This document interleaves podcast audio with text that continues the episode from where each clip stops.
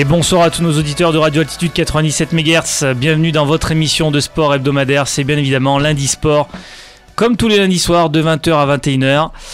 Je suis personnellement très heureux de vous retrouver ce soir en direct. Euh, Jérémy m'a passé la main. Il avait fièrement tenu les commandes la semaine dernière. Jérémy, comment vas-tu? Eh ben, je suis personnellement très heureux de te retrouver également. ok, mais écoute, c'est super. Euh, également, Raph est là ce soir. Salut Raph, comment vas-tu? Bah ça va et toi Richard? Ça va, impec Ouais, écoute. Nickel, nickel, gros week-end pour Ah, toi, très gros, très très gros week-end, oui. Gros week-end sportif. J'étais même surpris que tu enchaînes par, euh, on y reviendra, mais la NBA Paris et puis le lendemain euh, l'ASM Stade français. euh, Ouais, ça t'a fait pas un. loin. C'est pas loin, c'est pas Quand, loin. Ouais. on, quand on aime, on ne compte pas. Ça. Quand on peut en profiter un max, il faut. Exactement. Seb est également présent ce soir. Bonsoir Seb. Bonsoir Richard, bonsoir Ah, excuse-moi, je n'ai pas allumé ton micro. Comment vas-tu? Ça va, tu m'entends là? Impeccable. Tout le monde t'entend. Tu me coupes le sifflet, c'est pas beau ça. Ça va? Oui, ça va bien et toi? Eh ben super. Gros week-end pour toi également, Seb. Tu, on reviendra avec toi sur la page régionale euh, sportive euh, avec le volet, avec euh, le foot. euh, Il y a pas mal de bonnes nouvelles ce week-end, hein? Pas mal de bonnes nouvelles, mais une ou deux mauvaises nouvelles quand même euh, au milieu de tout ça, oui. Oui. Et puis Fred, bien évidemment, euh, comment on peut dire, un des, des socios de l'émission. Bonsoir Fred, comment vas-tu? Précurseur. Oui, c'est ça. Comment ça va les gars? Bah écoute, ça va nickel. Bon, Présent. impeccable, super. Et ben encore, euh, merci à vous d'être présents ce soir. On va bien évidemment lancer euh, sans plus tarder le programme de l'émission qui est très très chargé euh, ce soir. On débutera avec Seb, avec euh, bien évidemment cette page régionale, revenir sur le, notamment le, le volet, euh, avec le volet club de, de Chamalières, avec le handball à Cournon, avec euh, du foot encore une fois à Chamalières. Tu me corrigeras. Hein. Ça, hockey, on a du hockey toujours, enfin voilà, du basket également C'est ça, oui. pour Vichy Clermont. Voilà, donc encore plein de plein d'informations à, à relater. Le rugby histoire, où ça va peut-être un petit peu moins bien du côté du côté d'histoire notamment. Ouais. Et puis on enchaînera bien évidemment sur l'ASM Clermont-Auvergne qui recevait le Stade Français avec toi, Raph notamment. Tu étais présent euh, au stade samedi soir. Euh, match. euh, on Compliqué. va dire compliqué en deux temps et, et Clermont qui se sort encore d'une d'une d'une d'une phase un peu un peu compliquée en début de match on y reviendra mais il s'impose tout de même Ensuite, nous reviendrons sur le Clermont Foot aussi, qui avait, euh, bah, un gros match hein, ce week-end. Il se déplaçait du côté du stade Bollard. Euh, gros gros match pour les Clermontois. On sentait qu'il y avait d'ailleurs beaucoup de tension dans ce match euh, au sommet entre le deuxième au classement et le, et le cinquième. Match nul pour le Clermont Foot. Encore un bon point pris du côté de Bollard. Et une série sans défaite qui continue, qui s'éternise, avec un huitième match sans défaite. Exactement. Donc une très très belle série. C'est certainement la, la meilleure phase de, de Clermont cette saison. On élargira sur la page internationale et notamment euh, ben, la Liga NOS avec euh, notamment une nouvelle journée de Liga NOS et une semaine notamment euh, centrée sur, euh, sur les demi-finales euh, et finales de Coupe de la Ligue portugaise. C'est terminé euh, ce week-end. Le final Déjà. fort, Déjà. voilà, qui a vu la victoire du Sporting Braga euh, sur ses terres. On y reviendra notamment. Et certains faits d'armes. Euh, pas mal, euh, pas mal d'informations à relater. euh, notamment du côté du FC Porto, on y reviendra. Il y a eu pas mal de, de tumultes. Ça sera l'occasion un petit peu d'en discuter. Et d'avoir un avis un peu sur Jérémy qui, bon, qui suit un petit peu l'actualité euh, du côté du foot portugais, je le sais. Donc, euh, avoir un peu un avis de ta part, notamment sur, euh, sur ces affaires Ouais, de, de ouais. ce côté-là. Moi, tu sais, en tant que Victoria Guimaraes n'est pas champion, le reste ne m'intéresse pas. Ok. Ensuite, euh, nous enchaînerons sur la Ligue 1, revenir notamment sur cette nouvelle journée de Ligue 1 ce week-end, avec notamment Saint-Etienne qui retrouvait le chemin de la victoire. Ça fait du bien, j'imagine. Euh, Fred, du côté de. Après quatre défaites d'affilée, ouais. Il était temps. Voilà, Mais que c'était poussif, encore une fois. Exactement. Revenir un petit peu peut-être sur le Paris Saint-Germain. euh, et, et son système de jeu en 4-4-2, certains joueurs qui ont l'air un peu en, en méforme actuellement, hein, à quoi 2-3 semaines de match Ouais. aller contre Dortmund? Trois semaines. Euh, oui, alors, une petite machine qui se dérègle un peu parce qu'on on- on se félicitait du début janvier des 4 fantastiques, etc. Et puis, bon, et voilà, il y a un petit peu, un petit, ça se grippe un peu par moment avec des joueurs un peu en dedans physiquement, dedans physiquement, et puis d'autres qui, qui, qui déjouent un petit peu. euh, voilà, c'est un peu disparate, mais, euh, mais il reste du temps. En fait, Bon. les gars, ils ont mis 9 buts à Sainté et puis, euh, et puis c'est tout, quoi. C'est- ça quand tu t'étalonnes face à trop faible, du coup tu sais plus jouer derrière. Bon, affaire à suivre, on en discutera ensemble, notamment sur le système de jeu hein, euh, sur lequel euh, Tourelle, euh, en tout cas, insiste pour l'instant. Et pour terminer également, page euh, Open d'Australie, avec euh, bah, les quarts de finale, notamment sur le tableau masculin qui se dessine dorénavant. hein. Il y a eu une surprise, je crois, Fred, dans, dans, ce, dans, Ah oui, dans le top 8. euh, Sandgren, effectivement, l'américain. Voilà, sinon après on a les, on a les habituels, euh, Mm. voilà, Rafael Nadal, Novak Djokovic, euh, Roger Federer et Zverev qui était déjà dans, dans le top 8 euh, la saison dernière euh, à l'Open d'Australie. Et puis un mot d'NFL avec euh, celle dont je sais qu'il est euh, particulier suiveur de NFL et notamment On peut te Bah- dire euh, la, la- la finale ou t'as toujours Là, pas c'est vu bon, la matchs finale. Par contre, vous auriez pu me dire que c'était pourri la fin de match. Hein. Ah, mais- non, fallait pas le dire justement. Il s'est rien passé en ouais. Non, je t'ai laissé justement suivre le match pour que tu puisses profiter euh, grandement de, de cette victoire euh, des, euh, des San Francisco, hein, des ça. 49ers, euh, qui euh, notamment ont rejoint, a rejoint en finale Kansas City, donc ce sera une finale 100% rouge entre, finale. entre Kansas City et les 49ers. On y reviendra en fin d'émission. Voilà pour le sommaire. Allez, on enchaîne tout de suite. Seb, je te donne la parole pour cette page régionale. Allez, page régionale, mais on va partir tout de suite à l'international parce que je vais commencer par le basket et à moins de vivre dans une grotte depuis hier soir. Je pense qu'on a tous appris malheureusement le, le décès de, de Kobe Bryant. Alors moi, je peux pas vous en parler plus que ça parce que la NBA, c'est la génération d'après pour moi, Kobe Bryant. Je pense que Raph, euh, tu peux plus nous en dire une ou deux minutes. euh, Ouais, Kobe, c'était. euh, Bah oui, c'était malheureusement. voilà. hein. Euh, comment dire La suite de Jordan, en fait. Tout simplement. Il y a la génération de Jordan et derrière la génération Kobe. Je suis de la génération Kobe. J'imagine. J'ai grandi un peu euh, en suivant le basket euh, avec Kobe. Quand je regardais les matchs de NBA, c'était Kobe Bryant et Shaquille O'Neal. Euh, les Lakers, voilà. hein, c'est ça fait bizarre.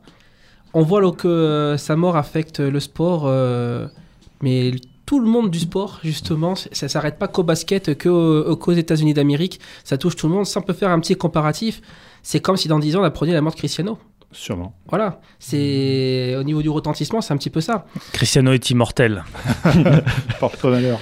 Je, n'ai rien dit. Hein. Richard, me tape pas. hein. Euh, fait beaucoup trop d'abdos pour euh, ne pas résister à un crash d'hélicoptère. on va en parler bientôt, on le comparer à Chuck Norris bientôt. le mec.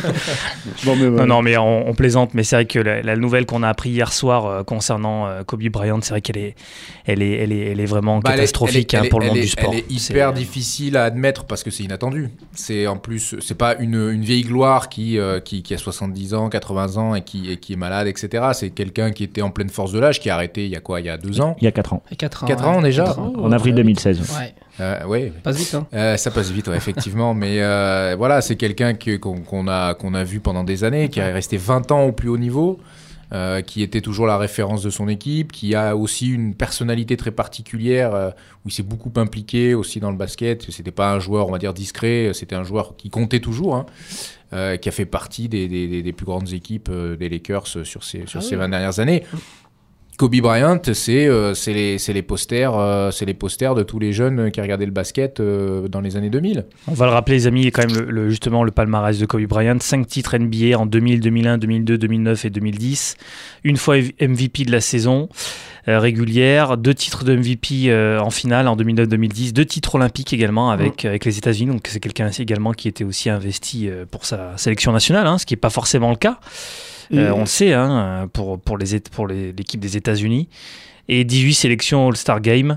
Enfin voilà, une véritable référence de, de ce sport, c'est indéniable. Moi, ce qui me touche encore plus, c'est, c'est d'apprendre encore une fois quand on connaît les circonstances euh, d'accident. Euh, euh, il partait notamment euh, aller coacher euh, sa fille euh, Mhm. pour un match de basket euh, en hélicoptère, euh, et sa fille également a perdu la vie euh, avec lui. Euh, Enfin, elle qui également euh, euh, développait, euh, en, en tout cas, était en train de progresser dans cette discipline-là. Discipline-là, c'est vrai que c'est c'est, quand on même les avait dommageable. vus- on les avait vus il y a peu de temps, là, il y a, il y a quelques petites semaines, là, où les, les zappings s'étaient amusés de le voir justement euh, débriefer les matchs dans les tribunes avec sa fille euh, et quasiment lui expliquer ce qui se passait dans les matchs. Enfin, c'est quelqu'un qu'on a vu encore, voilà, qui euh, LeBron James venait de battre son, son, son record de points. oui. 24 La heures. Il y avant. a, ouais, voilà, il y a euh, un jour avant, enfin, Et l'histoire par rapport à ça est un peu encore plus dramatique. Ouais. C'est que LeBron bat son record de points avec le maillot des Lakers à Philadelphie, le lieu de naissance de Kobe.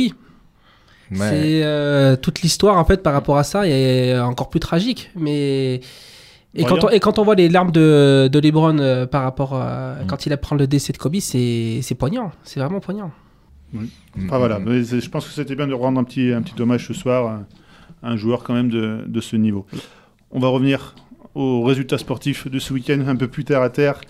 Euh, la Jave qui perd encore une fois à Nancy, 63 à 69.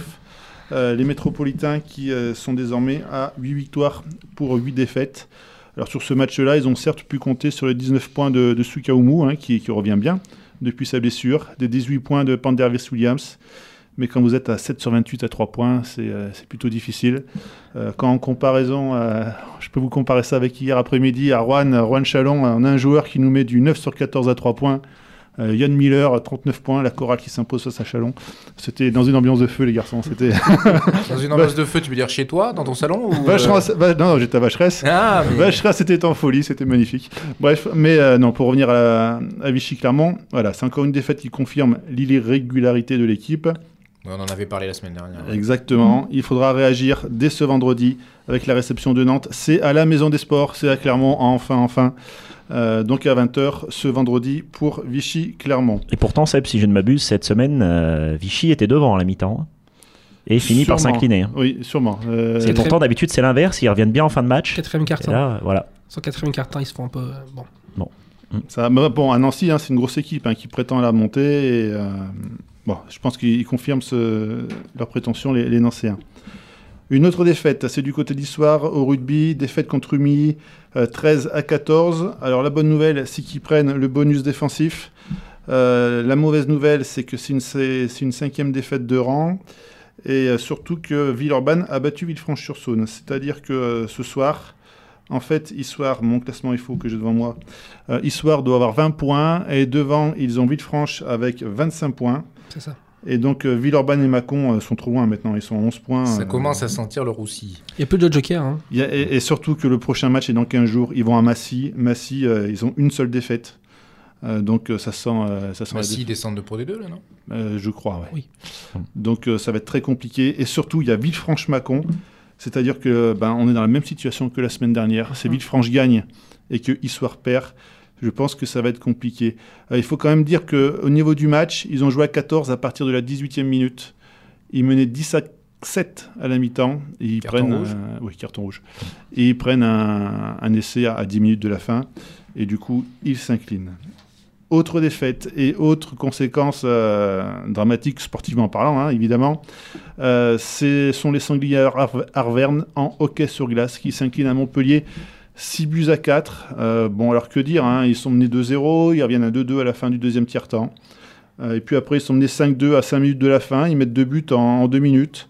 Et 40 secondes après, ils prennent le sixième but, donc euh, 6-4, euh, voilà, c'est réglé. Le souci, c'est que maintenant les Clermontois sont derniers. hein, ils, sont, ils sont repassés derrière Montpellier. Dans la semaine, ils avaient accroché une défaite Mm. à Chambéry, mais au tir au but, donc ils avaient quand même gagné un point. Euh, là, en fait, le gros souci quand on regarde le classement et qu'on pense poule de, de maintien, c'est que si aujourd'hui vous devez jouer une poule de maintien avec Marseille, Strasbourg et Montpellier, Clermont n'a gagné qu'un seul match, c'était contre Marseille. Parce que ce qu'il faut savoir, c'est qu'après, les équipes se rejouent, mais elles gardent leurs points mutuels pendant la saison. Donc, euh, ben voilà, tu repars avec trois points, euh, tu vas pas aller bien loin, sachant qu'il faut au moins finir deuxième de cette poule. Ah oui, donc ça, c'est ça, c'est quand même un élément important. euh, Oui. de garder le bénéfice ou le déficit des confrontations. euh, Euh, Direct, c'est- l'une des plus mauvaises configurations. hein, avec, euh, enfin, c'est aussi le souci d'avoir battu des, un peu des, des matchs surprises sur des, des équipes qui étaient plus haut.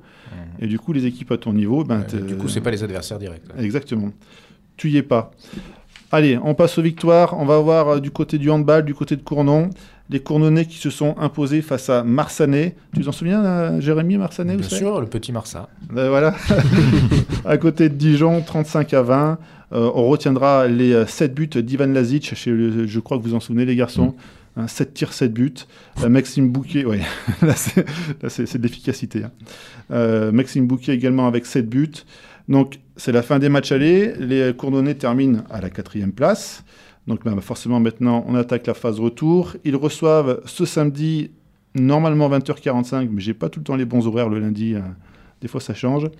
Normalement 20h45 c'est Aix-en-Savoie, donc j'imagine que ça, doit être euh, Aix-les-Bains. hein. Et euh, donc Aix-en-Savoie, ils sont au milieu de classement, ils sont, ils sont 3 points derrière. Donc une victoire pourrait permettre aux Cournonnais de bien enchaîner, de bien démarrer plutôt cette phase retour. On enchaîne toujours handball et cette fois-ci du côté des filles. Euh, les filles de Clermont qui réalisent une très belle performance en allant s'imposer à Vaux-en-Velin 35 à 33 avec notamment 12 buts de Beatriz Souza. C'est une buteuse portugaise qui est sa deuxième meilleure marqueur au niveau de, de la poule avec 96 buts. Et euh, donc là, elle marque deux buts, ça fait du bien. La mauvaise nouvelle, c'est que Bègle, après être s'imposé à euh, Plan de Cuc, qui était leader il y a deux semaines, s'est imposé contre celle sur Durol, qui était aussi leader euh, cette Il y semaine. a combien de leaders dans ton. Elles étaient deux co-leaders. Il y avait deux équipes qui étaient co-leaders. Et Bègle, ils ont tapé les deux équipes en l'espace de deux semaines. Bon, l'avantage pour Clermont, c'est qu'elles vont jouer, elles reçoivent La Rochelle, c'est dans 15 jours. Euh, donc elles reçoivent La Rochelle qui est dernier. Donc on peut espérer, en sachant qu'elles ont l'avantage sur Bègle en cas d'égalité, donc on peut espérer qu'une victoire sur La Rochelle permettrait aux Auvergnates eh ben, tout simplement de disputer les playoffs, ce qui serait une belle performance parce qu'elles sont promues dans cette division. On continue avec les victoires. Allez, on va terminer à Chamalières. On va aller euh, d'abord au niveau du foot avec une belle victoire à l'Envol Stadium d'Andrézieux Boutéon, 1 à 0. Un but de Koné à la 65e minute. Euh, Koné, c'est une recrue de, de l'intersaison, de cet hiver. C'est son quatrième but de la saison. Euh, les Chamalièrois qui ont pris quand même 7 points en 3 matchs depuis le début de depuis le début de l'année. Donc, euh, oui. Et ce qui est positif, Seb, c'est qu'il y, a deux, euh, ben, y a deux victoires contre des concurrents directs hein, sur ces 7 points pris. C'est ça, hein, deux victoires contre les concurrents directs. Tu as entièrement raison, Fred. Euh, si on prend le classement, 11e, Romorantin et Trélissac, 18 points. 13e, Andrézieux, 16 points. 14e, premier relégable, Chamalières, 16 points également. Après, on a Saint- Saint-Étienne 2 avec 14 points. Euh, chose intéressante, prochaine journée, c'est également, ça joue pas beaucoup, hein, week-end prochain, c'est également dans 15 jours. Euh, donc, Chamalières jouera contre 7. 7, ils sont premiers, donc là, ce sera compliqué. Par contre, Andrézieux-Boutillon joueront contre le Stade Bordelais. Alors, le Stade Bordelais, s'ils veulent espérer pouvoir se maintenir, il va falloir faire un résultat là. Et surtout, il y a aussi Romorantin-Trélissac. Donc, ça veut dire que même si tu perds à 7, euh, tu vas pas perdre contact avec, euh, avec euh, les équipes qui tu es à la bataille. Donc, c'est vraiment une journée intéressante, mais pourquoi pas ramener un bon résultat du sud de la France. Allez, on, encore, on reste à Chamalières, mais cette fois-ci du côté du volleyball, avec une victoire, mais ô combien de tendu, face à Mougins, 3-7 à 2. C'était euh, là aussi une soirée euh, un peu folle du côté euh, du gymnase Chatrousse. Ah, Ça a été un match avec émotion. Oui. Petite remontada au volet là. Qui était, Ben, euh, on a senti, si tu veux, bon, euh, premier set, euh, elles mènent 24-22. euh, bon, ça y est, elles vont prendre le premier set. Et puis non, elles font, elles font 4 erreurs, mais quasiment 4 erreurs d'affilée. Du coup, elles perdent le premier set. Deuxième set, on sent qu'il y a eu un coup de. Ils ont pris un coup sur la tête. Et, et fin du deuxième set, fait inquiétant. Je vois Atman Toubani qui fait des changements. Il sort euh, Zabova, il fait rentrer la, la jeune Young. Il fait sortir euh, Léa Hardeman, il fait rentrer Estella Diana, qui sont des joueuses espoirs. Mais voilà, tu te dis, tu peux pas reposer là-dessus. Elle perd le deuxième set. Donc là, il y a une pause. Et quand on revient euh, pour la troisième manche, en fait, la Toubani a remis le 6 de départ. L'équipe, on les a sentis un peu libérés presque. De toute façon, il n'y a plus rien à perdre. Il faut y aller. Elle gagne le, deuxième, le troisième set. Elle gagne le quatrième set à la bataille. Et on a senti que Mougins, ça leur a fait mal. Parce que vous savez que quand vous gagnez un match en 3-7, en- quand vous gagnez pas 3-7 à 2, vous marquez 3 points. Et les autres marquent 0 points. Mais quand vous gagnez 3-7 à 2, vous marquez 2 points. Les autres 1 point. C'est-à-dire que en ayant perdu ce quatrième set, eh ben Mougins perdait virtuellement 4 points sur. euh, parce que. Enfin, par ouais, calcul. ouais, c'est dingue. Mmh. ouais. Oui. Voilà, euh, de se retrouver, de rattraper 3 points, ils en perdaient un, quoi. Enfin, c'était euh, voilà, c'était compliqué. Et C'est mal- la NASA, ça aussi, un peu. Oui, c'est des bons calculs, hein. Donc, euh, donc bon, euh, on les a sentis, euh, les Mougins, un peu difficiles au début du cinquième set. Elles sont revenues un peu sur la fin. Mais les Chamailloises ont pu terminer le travail dans une belle salle euh, qui était bien remplie, une belle ambiance. Euh, maintenant, il faudrait que Mougins remporte euh, 10, euh, 10 matchs, 4 voire 5 matchs pour passer devant Chamalières, en sachant qu'au bout de 16 journées, Mougins a remporté un seul match. Donc, bon, voilà, on va, va pas dire que c'est fait, mais enfin, quand même, c'est, c'est pas loin. Chamalières qui rejoue demain à Paris-Saint-Cloud. Euh, Paris-Saint-Cloud, elles sont juste derrière. Et après, samedi prochain, elles reçoivent France Avenir 2024. Je vais pas dire que c'est une victoire assurée parce que jamais rien n'est assuré en, sport, mais normalement, ça devrait le faire. Si elles gagnent ces deux matchs, pourquoi pas commencer à regarder euh, plus haut après, tu peux regarder les matchs contre Marc en Barreul, contre Venel, qui vont bientôt arriver. et te dire que si tu gagnes ces équipes, allez, pourquoi pas accrocher une place en playoff. Pour moi, ça reste très hypothétique. hein. J'y crois pas trop, mais pourquoi pas. Donc, euh, donc voilà, notez quand même le gros match énorme de l'américaine Léa Hardeman, 26 points, 42 réceptions, 5 blocs. Euh, euh, moi, je ne l'ai pas trouvé si énorme sur le terrain, mais en fait, au final, au niveau des stats, c'est monumental. Par contre, j'aime de plus en plus l'impact de le- Olena Leonenko, qui, qui prend bah, de plus en plus, je trouve, la mesure dans cette équipe et qui devient de plus en plus importante. Euh, dernière petite chose, petit truc euh, rigolo, il y avait Marc Raquil euh, samedi, euh, samedi soir, parce qu'il est préparateur physique de Mougins, donc interviewé à l'habitant. Ça m'a rappelé mes folles, mes folles soirées des années 2000. 400, les C'est 400 clair. mètres. 400 mètres. hein. Les Sid. John et Marc Raki, là. C'est ça, exactement. Voilà. Les préparateurs physiques qui se blessaient très souvent. ils ont peut-être ils ont peut-être tiré les leçons de ce qui n'allait pas dans leur préparation à eux. Sûrement. voilà, Richard, ce qu'on pouvait dire très rapidement du sport régional pour aujourd'hui. Bah, super, merci. Ça, ça permet d'enchaîner justement. On parlait un petit peu d'NBA tout à l'heure. Je voulais juste avoir un avis sur, euh, sur RAF, notamment sur la, la NBA, par, un, un des matchs de NBA qui a eu lieu à Paris ce, ce week-end. Euh, tu avais suivi du coup, c'était un match NBA qui avait samedi soir, enfin vendredi, Vendredi soir. vendredi oui. soir. Ouais, vendredi soir, euh, un match de saison régulière des Charlotte Hornets contre les Milwaukee Bucks. Il y avait eu un événement euh, similaire à Londres, non? Il y a... Ça fait pendant 3 ans, 4 ans de suite, pardon, c'était les matchs qui se déroulaient à Londres. Mais maintenant, ça a été euh, programmé sur Paris. Euh, tant mieux pour nous, parce que c'est un peu plus accessible euh, géographiquement, on va dire. Euh, financièrement, c'est un autre problème.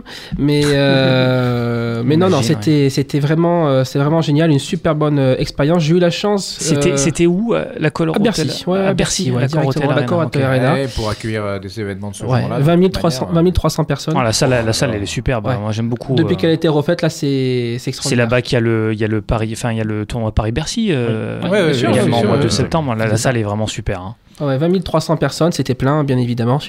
Euh, effectivement, on peut reparler des tarifs rapidement. hein, c'était euh, un peu cher, oui, effectivement. Après, il y a de la Euh, demande. Après, il y avait Après, énormément il y a de de demandes. demande, c'est un événement rare sur le sol français. Sur, sur- sur le sol européen, parce que Européen très ouais. sincèrement, autour de moi, il y avait très peu de Français. Ouais, ouais, bien sûr. Des Croates, justement moi des fou, Croates, ça. des Américains qui avaient fait le déplacement, euh, des Anglais, des Espagnols, Italiens, il y avait de tout, il y avait limite plus d'étrangers que de Français. Limite, c'est Disneyland quoi. Ouais. Vraiment, C'est quand, tu, vraiment. quand tu vas à Disneyland a- Paris quoi. T'as l'impression Après, que il y a des truc- étranges à Il y a Disneyland. un truc qui est intéressant, c'est que ils sont pas venus faire un match d'exhibition en Non. Europe. Tu sais, comme des fois, il peut y avoir euh, un Oui, match c'est pas, d'exhibition, c'est pas un match. C'est un vrai match. C'est un de vrai match. C'est un vrai match. Et puis Alors, la de chance. saison que- régulière, certes, Ouais. avec euh, tout ce que ça peut comporter comme limite, mais, euh, mais c'est un vrai match de compétition. Ah Est-ce mais- que les, les mecs, ça- les joueurs, ça les déconnecte pas un peu de la réalité, le fait de se dire on joue dans un contexte un peu différent? Est-ce qu'ils ont, est-ce, est-ce Non, mais dans, les, pas ce que dans tu- les interviews, ils ont, ils ont bien dit qu'effectivement, ça leur a fait une petite parenthèse par rapport au train-train, justement, mais que ça leur a fait du bien. Justement, ça resserre un peu le lien de l'équipe, de partir comme ça, partir avec coéquipiers et Ouais. famille. Après, Et, et puis, il y a autre chose aussi qu'il faut quand même rappeler, c'était bon, Avec Charlotte famille, contre, ouais. voilà, les Charlotte euh, Hornets Milwaukee Bucks. Milwaukee Bucks, il y a Giannis Antetokounmpo, euh, Ouais. dernière MVP de, de la saison. Donc, les euh, joueurs européens. grec, il y avait pas mal de grecs aussi, pardon, j'ai oublié du coup. Euh, c'est- ce n'était pas rien, c'est une petite attraction à lui tout seul aussi. Donc, euh, non, non, c'était vraiment un, un vrai, vrai, oui, événement quoi. Et puis une Paris. quantité de, de people du sport euh, présents également Ah, ce, ce soir-là. hein. Bah, c'est dire impressionnant. que hein. je pense qu'au prix où Raph a payé sa place, il l'a payé pour d'autres qui ne les payaient pas, à mon avis. Parce Ouais. que vu le nombre d'invités et de, de vedettes qui s'y sont euh, présentés. Après, il faut, faut pas oublier aussi que sur ces joueurs NBA, ils passent leur vie dans des avions à faire euh, 6000 km pour aller jouer un match. Oui, euh, c'est ça, ça, ils ont de l'habitude. conférence faut rappeler, Est, faut rappeler que conférence la, saison euh, régulière c'est 82 matchs, hein. Ouais, donc sans euh, compter les playoffs. hein. faire 6000 km pour faire euh, Los Angeles-New York ou New York-Paris, euh, Après, Au final- euh, la, la NFL le fait, hein, elle organise des matchs à, Londres. À Londres aussi, oui. Il a été question, fut un temps, euh, c'est toujours plus ou moins dans les cartons, mais ça devrait pas se faire, de- de- de- d'amener une franchise à Londres. Parce que les gars, ils disent, à part vraiment le décalage horaire, mais comme tu dis, hein, entre faire 6000 km New York, euh, Los Angeles ou New York-Londres, euh, Il n'y a pas grand ça, écart. revient, hein. ça revient à peu près au même. hein.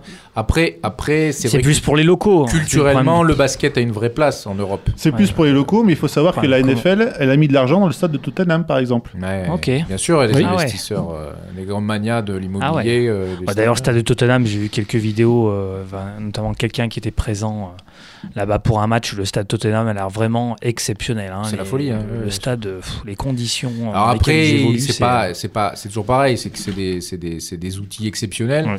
Après, ils ont manque d'âme pour le moment. C'est l'histoire qui leur donnera leur Forcément. âme. Mais, euh, mais euh, je, je serais, intér- je serais inter- intéressé de voir un, un événement NBA déplacé euh, en.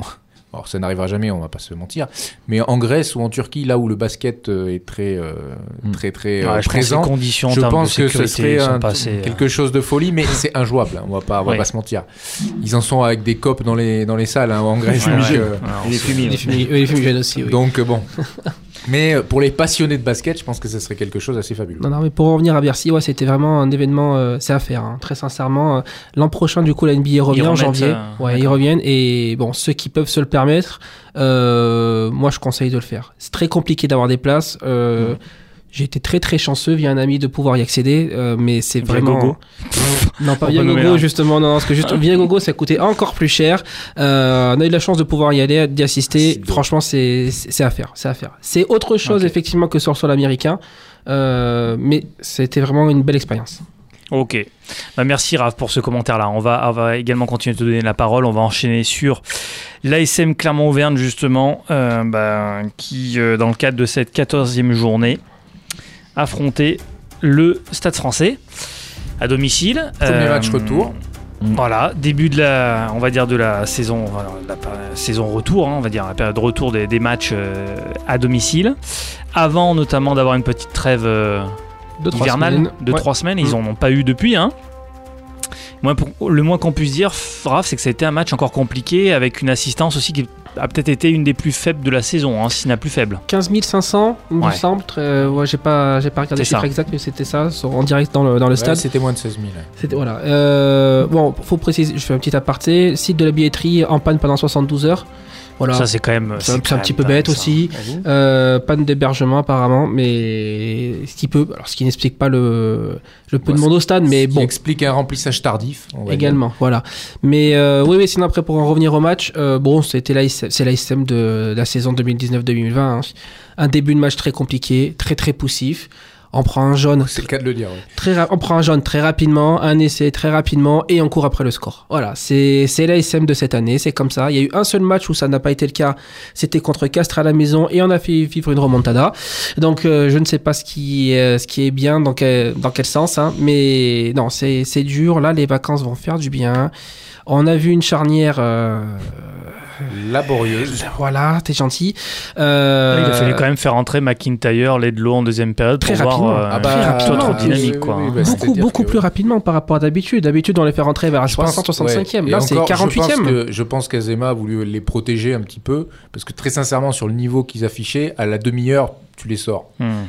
Lopez était catastrophique. Ouais, Lopez a Catastrophique. certaines touches qui n'ont pas été trouvées euh, pour un arrière, un arrière, pardon, un ouvreur international de, de son niveau. Et puis aucune dynamique. euh, il Non, je veux dire, le problème, c'est- physiquement, il y est c'est pas, mentalement, il y est pas. il, Enfin, a, il joué la, il a joué la Coupe du Monde au mois de septembre. Il Ah, a la quasiment plus Monde, de elle va- vacances. elle va flinguer On est d'accord. Il a le pas eu de vacances. c'est le contre-coup, Juillet, là. août, c'était préparation pour la Coupe du Monde. Là, il y, a- le vrai décembre, euh, décembre, Ça n'a pas coupé. Ça décale toute la préparation physique. franchement, en termes de récupération pour la tête des joueurs, je peux comprendre qu'il y en ait certains qui soient euh, hors, du coup. Là, Il a hein. un vrai contre-coup de Coupe du Monde et il a, on prend dans le cas de Lopez, hein, euh, 12 matchs consécutifs. Mm. Euh, top 14, on connaît le rugby, on sait que Donc, il les était rappelé impacts- à la barre rapidement hein, Non, après avoir euh, retrouvé le. Quand on pense à hein. certains, joueurs, hein, sans parler de l'hémisphère sud ou autre, ou des provinces irlandaises, 12 matchs, c'est ce qu'ils font dans l'année. Hmm. Dans l'année. Ça se Là, il a fait limite 12 de si- suite. Si Vamina, il a pas fait le bon plan en final en faisant cette petite faute là euh, en, en- en Ah, quart de Coupe du Monde. Au moins, ça lui a permis d'avoir Ouais. un mois de récup tranquille. Hein, de pouvoir. Non, non, mais je plaisante, mais, mais c'est vrai qu'en effet, il y a certains joueurs qui sont un petit peu hors du coup. Camille des Lopez joueurs, en fait des partie. joueurs qui ont marqué la Coupe du Monde qui sont en forme maintenant. Ouais. Il n'y en a pas il n'y en a beaucoup. pas tant que ça. Radradra. On voit Ouais. que les Toulousains globalement, ils ont, les Toulousains globalement ont peut-être euh, globalement assez bien digéré cette post Coupe du Monde parce qu'ils sont quand même très très bien montés au classement. Donc j'imagine que les, les forces vives de, de Toulouse euh, ont fait la différence euh, après le retour euh, justement de cette Coupe du Monde. Euh, néanmoins, c'est pareil. Il vaut mieux peut-être avoir tout de suite le contre-coup euh, mental physique que l'avoir peut-être en fin de saison. Euh, Non, non, ça, c'est sûr, mais attention, hein, le prochain match, pour moi, c'est un peu le tournant de la saison de l'ASM. Oh, euh, pourquoi? Parce que c'est le match retour à Pau.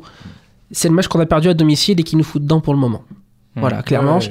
Ne serait-ce Euh, que sur l'orgueil, euh, il faut aller chercher la victoire. à Pau. Voilà. Et puis si, si on perd euh, si on perd à Pau par rapport aux autres matchs qui peuvent se dérouler de- par la suite, ça va être très compliqué d'accrocher le bon wagon. Là, on est septième, on est encore au contact. Puis ça serait bête d'être en forme pour les phases finales, mais de pas y être. Et bah, oh, oh, aussi. Euh, mais bon, quand tu parlais tout à l'heure, Toulouse est bien remonté, effectivement, mais Toulouse cette année, euh, ils sont juste deux points devant nous. C'est 7 victoires, un nul, 6 défaites. L'ASM, c'est 8 victoires, 6 défaites.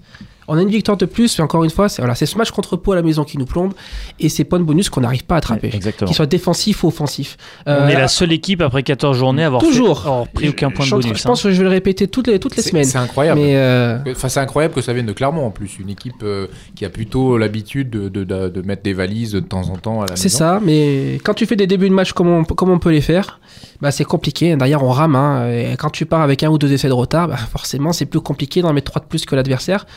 Contre Castres, hein, on croyait que ça allait être fait, mais bah non, ça a été le scénario inverse. Hein. Euh, Point de bonus dans la poche à la mi-temps, et au bout du bout, on a bien cru qu'on allait perdre le match. Mais c'est le Donc, banc, bon. c'est le banc finalement, c'est le banc de Clermont qui, qui fait la différence. parce que Heureusement. Si, si on fait le bilan de tous les Ouais. joueurs qui sont rentrés, je pense à, à Tadjer, je pense à Yato, euh, je pense euh, Bah, au- McIntyre, à Ledlow. hein. McIntyre, Ledlow, même, même au- Vamaina, hein. Ouais, depuis qu'il est ah, revenu, Ah, depuis franchement, qu'il de est revenu. suspension, il fait Oui. des sacrés matchs. Oui, bah là, là, il, a, il a manqué. Bon, voilà. Il a manqué. Bon. Mais euh, quand, on, quand on regarde. là, hein, le jeune pilier qui est rentré, euh, son nom m'échappe à chaque fois, Ruo, non? Bref. Non, là, il y a y Beria. Beria, voilà, Beria. Beria, pardon, excuse-moi. Euh, même tous les joueurs qui sont rentrés ont apporté quelque chose euh, de manière euh, très très très notable. Après, le Stade français s'est un peu torpillé aussi avec euh, Beaucoup peu de fautes. Ah, laisser, enfin, mais, le euh, laisser manquer là en fin de première mi-temps, Ah, là, il il coûte cher, il est incroyable. Long hein. du match, il arrive à la demi-heure de jeu, hein, c'est ça. hein. Clairement, hein. laisser étouffer. hein. Ah, parce Ouais. que si Il a plus qu'à attraper va en euh, avant. Je pense que psychologiquement, pour revenir, euh, C'est très, compli- très, très compliqué. Après, ce qu'on peut voir aussi, tu parlais de l'impact du banc, effectivement. Euh, avant la rentrée de McIntyre et de Ledlow, c'est simple, on avait fait que deux franchissements de la ligne de, de Stade français, euh, Raka et Ouloudjia. Voilà. Euh. Ouloudjia, voilà. et donc, du coup, après, c'est simple, hein, McIntyre perce deux fois, dont sur son essai, et Ledlow une fois. Euh, pour dire qu'en gros, bah, en une demi-heure, on a fait beaucoup plus que sur les 50 premières minutes. Donc ça prouve bien quand même qu'il y a quelque chose qui, euh, qui cloche. Alors est-ce que c'est physiquement, préparation Coupe du Monde ou autre le retour Oui, peut-être. hein. Euh, il y a ces trois semaines là qui vont être euh, mises à profit. Il y a dix jours vraiment de off, hein, de, de récup pour les joueurs. Je pense que ça fait vraiment vraiment du bien.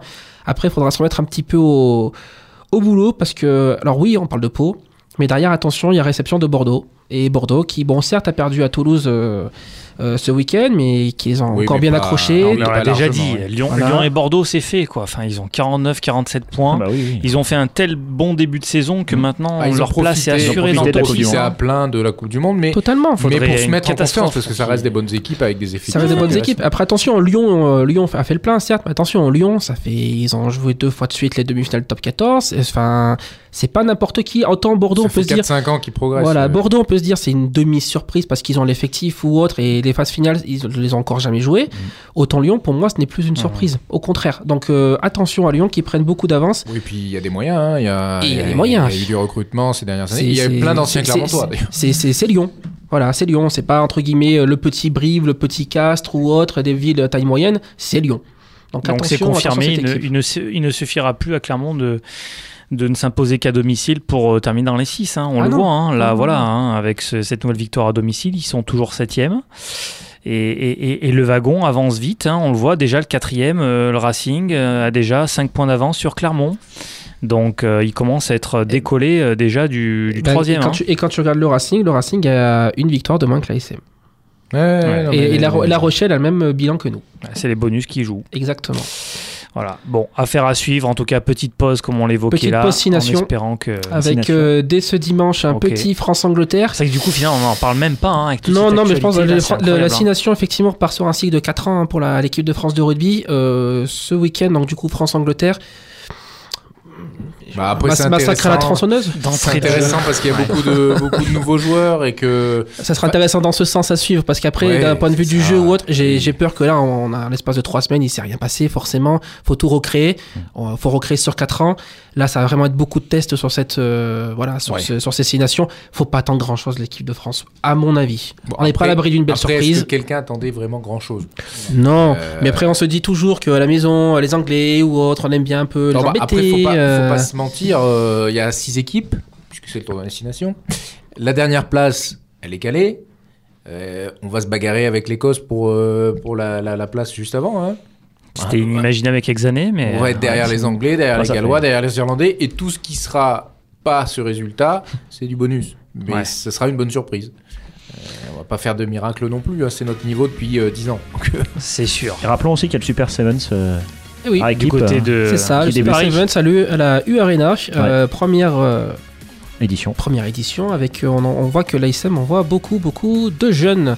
Mais c'est une, c'est une bonne chose. À voir comment ça se développe par la suite. C'est clair. Il y a juste un Calez-vous, je crois, qui fait Exactement. de- Nakalevo qui va être euh, un peu le fer de lance. Les cadres, ouais, c'est ça.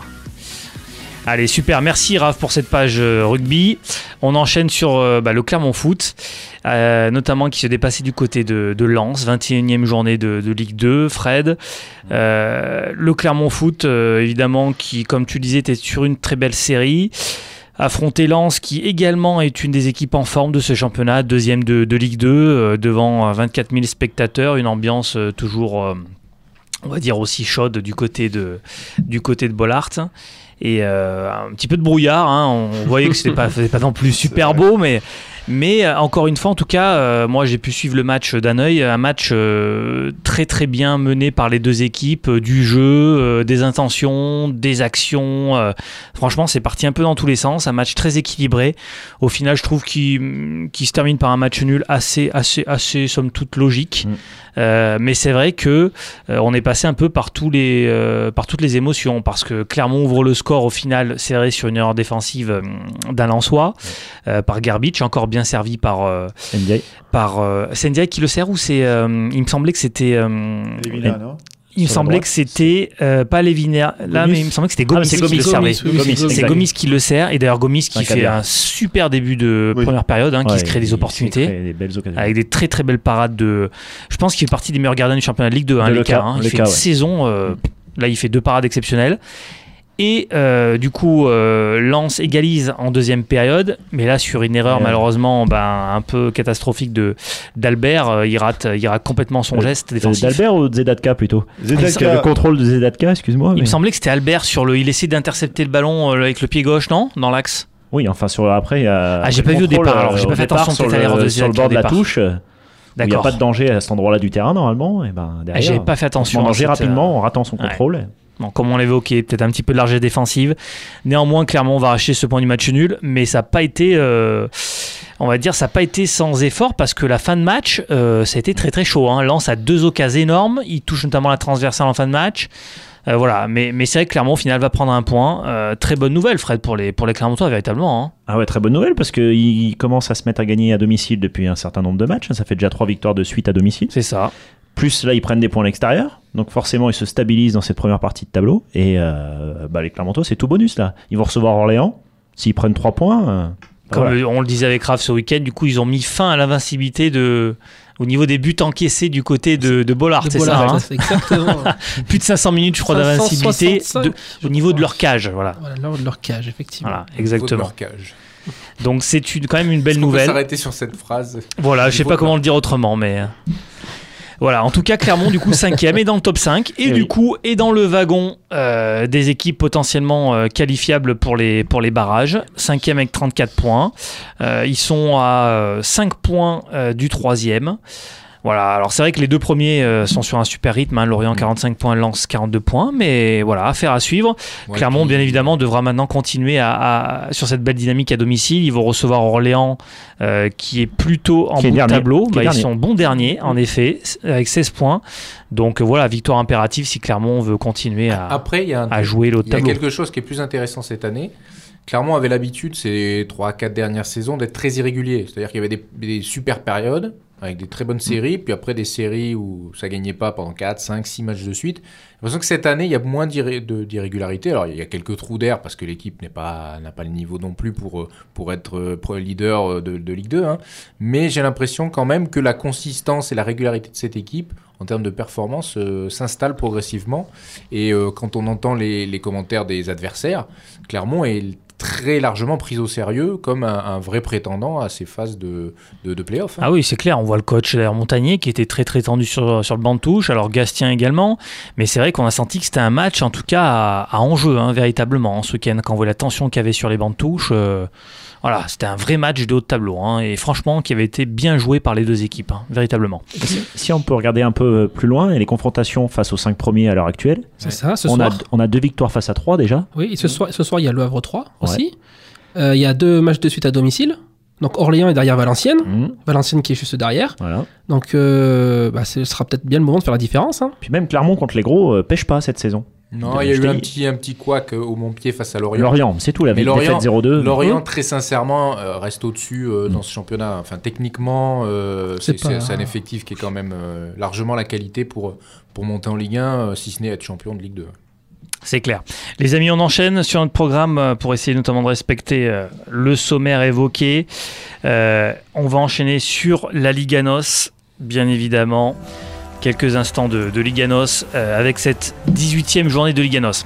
Alors avant d'évoquer notamment, on va dire, la grosse actualité de la semaine au Portugal qui était euh, le final fort de la Coupe de la Ligue. 18e journée de Liganos qui se disputait un petit peu quasiment dans, dans le même temps, dans le sens où elle avait lieu notamment ce week-end, euh, et notamment hier soir, avec Famalican qui s'est incliné à domicile face à Santa Clara. Bon, on sentait un petit peu Famalican un petit peu pêcher un petit peu là ces derniers matchs. Euh, ils ont égalisé, euh, ils sont allés chercher un match nul dans les derniers instants du match à domicile déjà contre, il me semble c'était contre Maritimo le week-end d'avant. Je vérifie ça. Voilà, contre Maritimo. Et là, bon, défaite contre Santa Clara. Un but à zéro. Euh, du coup, euh, bon, ils quittent. euh, alors, ils vont, ils devraient logiquement euh, quitter le, top 3 euh, en cas de victoire du Sporting ce soir. Belenenses s'impose de buts à 1 face à Portimonense. Tondela s'incline lourdement face à Vitória Setúbal 3 buts à 0. Le Passos de Ferra qui s'incline face à Benfica 2 buts à 0. Bon, Benfica qui s'im- qui s'impose naturellement, hein, 2 buts à 0, victoire tout à fait logique. Euh, S'il y a véritablement un homme fort actuellement, est- voilà, du côté de hein. Benfica, c'est le retour de Rafa Silva qui fait un bien énorme à l'équipe. On le savait, hein, c'est véritablement euh, un, un des joueurs euh, qui fait la différence déjà depuis l'arrivée de Bruno Lage au sein du, au sein du club.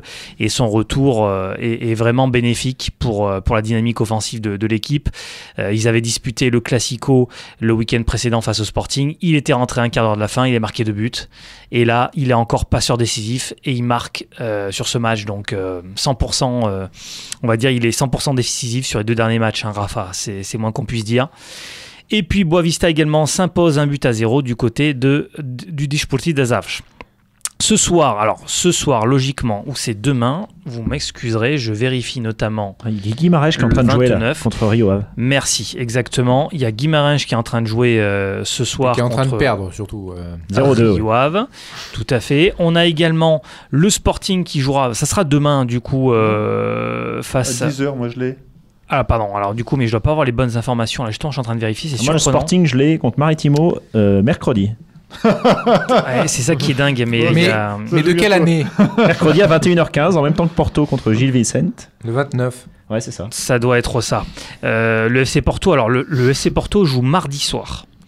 Ça, c'est certain. Il ça, c'est les années. Vicente. euh, Je vais vérifier sur un site portugais parce qu'en fait, le site de l'équipe est pas correct. hein. Ah non. euh, corrigerai. Donc le Sporting joue demain, joue ce soir à 22h. non mais il joue ce soir, voilà. Écoute, Il joue réfléchis. ce soir à 22h contre Maritimo, le Sporting. 22h heure française. Heure française. Le FC Porto joue demain à 21h15 contre Gil Vicente.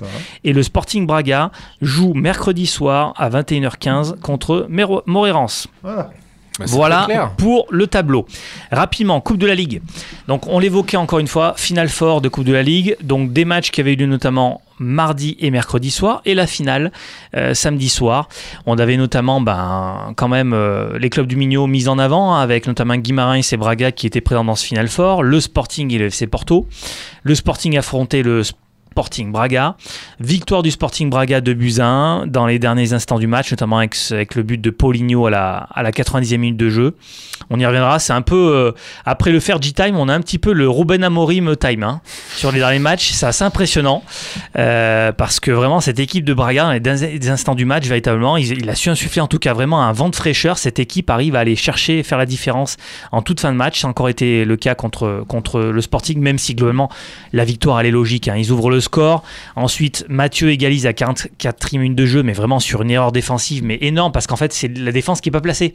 Le coup franc est joué rapidement à 30 mètres du but, et du coup c'est une passe en profondeur pour Mathieu qui a juste à fixer le gardien. La défense n'a pas, pas été vigilante et, a, laissé euh, l'équipe du Sporting jouer rapidement, en tout cas faire la remise en jeu très rapidement. Paulinho va doubler la mise en toute fin de match, ce qui va éviter notamment que le sort se joue au penalty, puisqu'en fait il n'y a pas de prolongation, c'est directement séance de tir au but en cas d'égalité. Le FC Porto, le lendemain, euh, affrontait Vitória Guimarães dans une ambiance toujours euh, escaldante, comme on dit, toujours un peu chaude. Voilà. euh, je, ne, je ne préciserai pas notamment les, certains événements, puisque bon, il y a eu pas mal de, on va dire, de, de dégâts l'entour du stade. hein. on le sait que les, on sait très bien que les supporters du Vitória Guimarães adorent, euh, voilà, se déplacer du côté euh, Est-ce que du stade de Braga. pourquoi ce ne serait pas les supporters de Porto déguisés en fans de Vitória Oui, peut-être. pour les On discréditer l'a pas dit, ouais, c'est sûr. En tout cas, euh, beau match encore euh, pratiqué entre les deux équipes, hein, vraiment euh, match très très bien développé entre les équipes. C'est d'abord Guimarães qui aurait le score sur penalty. Ensuite, Alex Telles va égaliser à 66e minute de jeu, la minute d'après, et c'est Tiquinho Suarez pour son septième match consécutif et septième but qui va permettre à l'équipe de ces Porto de se qualifier pour la finale. Voilà pour les demi-finales. Du coup, ben de nouveau le Sporting Braga et le FC Porto qui se retrouvent en finale euh, de Coupe de la Ligue avec bah, deux buteurs attitrés. C'est véritablement les, deux joueurs en forme du moment. euh, du côté des deux clubs, c'est Tiquinho Soares du côté du FC Porto et Paulinho qui euh, ont marqué à chacun de leurs matchs depuis le début de l'année 2020. Donc vraiment les, les deux buteurs providentiels de, de ces deux équipes. Et donc c'est Braga qui va s'imposer un but à zéro à la 95e minute de jeu.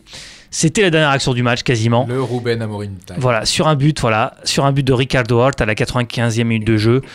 Voilà, ça aurait pu pencher des deux côtés sur ce match, mais encore une fois, globalement, la victoire est loin d'être volée pour le Sporting Braga qui touche quand même deux fois euh, la barre sur le match, qui a trois occasions nettes véritablement. Le FC Porto qui en a plutôt une. Si on regarde les stats, il y a quand même 12 tirs pour Braga contre 9 du FC Porto. En termes d'attaque, 32 attaques contre 30. Euh, en termes de possession, 54% pour Braga, 46% pour le FC Porto. Donc Braga qui a plutôt dominé ce, match-là. Ça illustre que le, le, le petit plus était du côté de Braga, même dans les stats, euh, Ouais. il se reflète sur le score. hein. Tout à fait. Et du coup, le FC Porto, sous les ordres de Concessant, qui perdent leur troisième finale consécutive euh, sous les ordres de Concessant. Alors celle-ci, pas au penalty, mais juste avant la séance de péno. Sur une Euh, compétition où Benfica n'était même pas présent, où euh, Porto, euh, quelque part, avait l'étiquette de, de favori et, et se devait d'aller chercher un trophée. C'est vrai. Alors, faut savoir qu'également, c'est la dernière édition de Coupe de la Ligue. hein. Cette saison, elle va s'arrêter dorénavant parce qu'il y avait des problématiques. Alors, je crois qu'en a France, c'est un jamais peu la même vraiment chose. hein. trouvé sa, sa formule. Voilà, j'ai vraiment trouvé sa, sa, sa formule, euh, pas vraiment beaucoup d'accom- pas très très accompagné par les supporters. euh, voilà, il y, a- des problématiques, on le sait, par rapport au calendrier. C'est que cette compétition, elle est calée en milieu de semaine et qu'à ce moment-là de la saison, j'ai pu notamment suivre un petit peu de l'assistance du côté des, matchs. Alors c'est pas le seul cas, mais du côté du FC Porto, ça a notamment été une des assistances les, les plus faibles, hein, les affluences les plus faibles. hein. donc euh, compliqué en tout cas de, motiver, de faire venir du monde euh, sur cette compétition-là. Même si le final fort, globalement, a été, a été assez bien suivi, ça a été sympa à suivre à ce niveau-là. Et du coup, je voulais quand même euh, évoquer un petit peu le point, notamment avec toi, Jérém. Et ben, on a eu quand même une, comment dire, une, une, suite un peu intéressante, euh, on va dire, à, à- ce fait de match, euh, on va dire intéressante à suivre, dans le sens où euh, Sergio Conceição, entraîneur de, de FC Porto, a balancé, euh, on va dire, un beau scud. Un Euh, pavé alors, dans la on mare. sait pas où, mais en tout cas, euh, voilà. Après, après la, la fin du match, on a senti véritablement que les joueurs de FC Porto étaient très très touchés. hein. encore une fois, troisième euh, défaite en, en finale. C'était l'occasion un petit peu de se relancer en cas de victoire et de pouvoir, en tout cas, un petit peu se relancer également en championnat. Sergio Conceição qui va clairement, bah, déjà évoquer un petit peu le manque de réussite encore une fois en finale et tout de suite euh, ben, critiquer euh, un manque de cohésion euh, en interne au club. Alors, mais on n'a pas véritablement su euh, qui il ciblait directement. Après, le fait ouais. est que le, le- ensuite on est, il n'a pas participé à la conférence de presse euh, d'après match. Mhm. Euh, là, il devait y avoir une conférence de presse d'avant-match face à GV Saints. Il n'a pas été présent non plus. Et pour quitter, et lors- il, est resté un certain temps dans, les, dans le balnéaire, enfin dans les vestiaires. Il est reparti, on va dire, entouré du président et du, direct- du directeur sportif. Et le moins qu'on puisse dire, c'est qu'il a balancé en effet un beau pavé dans la mare. Et que là, il, il remet en cause un petit peu ben, tout ce qui habituellement restait toujours un petit peu plus. Le FC Porto était plutôt un club qui, un- qui donnait l'impression un, un petit peu de, de protéger euh, Ouais, avec- les- les- avec- ces, événements euh, en interne. ouais. euh, avec une institution assez forte. C'est vrai que après, dans ces grands clubs-là, l'état d'esprit général est entièrement tourné vers la victoire. Euh, Porto n'est pas un club qui commence une compétition pour ne pas la gagner, ou en tout cas, à part peut-être la Ligue des Champions maintenant, et encore, ils ont très bien figuré pendant des années. Euh, C'est-à-dire que ne pas être champion est un échec, par définition. Euh, Concessant, lui, il a, il a son historique en tant qu'entraîneur, il a son historique aussi en tant que joueur qui lui est euh, de, de l'équipe du Portugal qui lui est Alors, on y vient rapidement parce qu'on sait que voilà, cet homme-là, c'est quelqu'un de très frontal. Mais On- oui, il, voilà. a, il a un Et- caractère très affirmé. Il a eu des mailles à partir en, tu- en Grèce, à PAOK Salonique où ça s'est très mal fini. Il a eu maille à partir avec Kita en France également. C'est au Standard de Liège. C'est quelqu'un qui a un, un caractère très très très affirmé. Les gens le savent quand ils le prennent et qui n'a pas l'habitude de, on va dire. euh, euh, tenir sa langue dans sa poche ou jouer un petit peu la, la, carte de on règle l'inchallah en famille. Il aime bien exprimer les choses. Euh, après, aujourd'hui, si on fait le bilan des résultats, euh, voilà, la question se pose réellement de est-ce que l'aventure Concessant arrive à la fin de son cycle, surtout que l'effectif, il va falloir re- redéfinir vers, vers quoi on tend. Et, euh, et il faut qu'il fasse attention parce que ne pas se présenter, sauf si c'est un. Et déjà, le club va en prendre une amende. Non, mais le club va prendre une amende hein, parce qu'il participe à la conférence de presse. Alors, c'est pas très grave. Il faudrait pas se mettre à dos non plus euh, son Ce qui m'embête un peu, et- c'est que j'ai, enfin, c'est la sensation qu'à chaque fois, euh, cet homme, lorsqu'il est dans la difficulté, euh, bah, systématiquement, il devient, enfin, il fait preuve d'une certaine agressivité, euh, un Oui. petit peu surdimensionnée Oui, oui, par rapport à la réalité du, du moment. Euh, on l'a vu à chaque fois. euh, alors. Pas systématiquement, mais il a quand même plusieurs faits d'armes où, notamment, ça s'est globalement assez mal terminé dans plusieurs clubs. Bien sûr. Euh, déjà, la tension commence un petit peu à monter. Si on parle simplement déjà dans le cas du, du- du club du FC Porto, Mm. Euh, déjà au sein, euh, au sein notamment de après au, cours de la deuxième saison euh, au FC Porto, il y a eu déjà une certaine tension avec les supporters, notamment avec la, la claque des Super Dragons, où vous avez l'habitude de faire une certaine une roue en fait, tu sais, d'après match euh, qui gagne ou qui perdent devant plutôt la claque du club. Et là, ils sont un petit peu exportés en fin de saison au centre du terrain, ce qui a fait que clairement les Super Dragons les ont pris pour eux et les ont critiqués vivement. Ils ont même obligé les joueurs et l'entraîneur à revenir sur le terrain pour limite venir s'excuser. Donc on a senti que déjà il y avait une tension qui, qui commençait à être palpable. Il est quand même assez, commence à être vivement critiqué un petit peu par les, par les supporters là, cette saison. Euh, le président, le directeur de la claque également qui a commencé à le critiquer un peu vivement. Et puis encore une fois, on va pas rappeler tous ces faits d'armes, mais le Sporting Braga, ça s'est très mal terminé lorsqu'il a entraîné le club. Ouais, et puis Il les a- avait emmenés en finale. Il a tendance à être, euh, comment dire, à, à- à toujours réagir pour les attaques qui le concernent lui. C'est-à-dire que il ne se représente jamais en tant que euh, tenant de représentant de l'image de l'institution, qu'il soit à Porto, qu'il soit à Braga, qu'il soit peu ça. importe. Il est Sergio Concessant. Et là, avec clairement, ses, ses qualités, mais la limite, c'est que le jour où le groupe le suit plus, euh, il se est d'accord. retrouve vite tout seul. Alors clairement, il indiquait que ce n'était pas un problème au sein du groupe, au sein de l'équipe, que c'était voilà ailleurs, peut-être les supporters, peut-être la direction. On ne sait pas. Il n'a pas, il a pas su le préciser très clairement, mais il est certain qu'il va falloir qu'il réponde En à, à cette général, question-là. Ces genres de questions-là, faut regarder l'entourage du président. Voilà, en général, possible. le conflit, c'est entre celui qui est entre le- l'entraîneur et le Alors, président. après, je vais pas tirer tous les faits contre, évidemment, contre cet entraîneur-là. Néanmoins, je trouve que le fait de communiquer de cette manière-là, à ce moment-là, c'était pas, c'était pas la solution. On arrive encore en milieu de saison. Le FC Porto est encore engagé en Ligue Europa, est encore engagé en championnat, certes à 7 points potentiellement du Benfica en cas de victoire, mais rien n'est encore Ouais, perdu. Ça, ça assume Balancer pas le- cela à la ce moment-là. performance parce que ça reste un échec de ne pas remporter cette compétition, même si tu l'as dit, Braga sur le match le mérite. C'est-à-dire que avec cette agressivité, en rejetant la faute sur le comité directeur ou d'éventuels dysfonctionnements, euh, bah, du coup, on se demande bah, alors qu'est-ce que sont les dysfonctionnements au lieu d'analyser le terrain? C'est ça. Et le terrain, Et en justifiant, alors juste pour l'indiquer, hein, t'as peut-être pas dû voir le- les commentaires, en disant, voilà, clairement, il indiquait sur la conférence d'après-match rapide, la première saison, on a été champion, voilà, tout s'est bien passé, en gros, grâce à moi, on était champion. Alors j'entends, en grande partie, c'était grâce à lui, c'est vrai qu'il a vraiment révolutionné le jeu du FC Porto sur la première saison. La deuxième saison, ils ont été victimes, soi-disant, euh, d'erreurs d'arbitrage en leur défaveur, et plutôt en faveur d'un club euh, historique. Et la troisième saison, de rouge. voilà, et, le- et la troisième saison, manque de cohésion au sein du club. Enfin, je veux dire, Ouais. il fait déjà un bilan alors que la troisième saison n'est pas terminée. Alors, je l'entends, encore une fois, d'un autre côté, on le sait, je vais répéter quand même l'ensemble des entraîneurs qui sont passés par le FC Porto depuis 2013.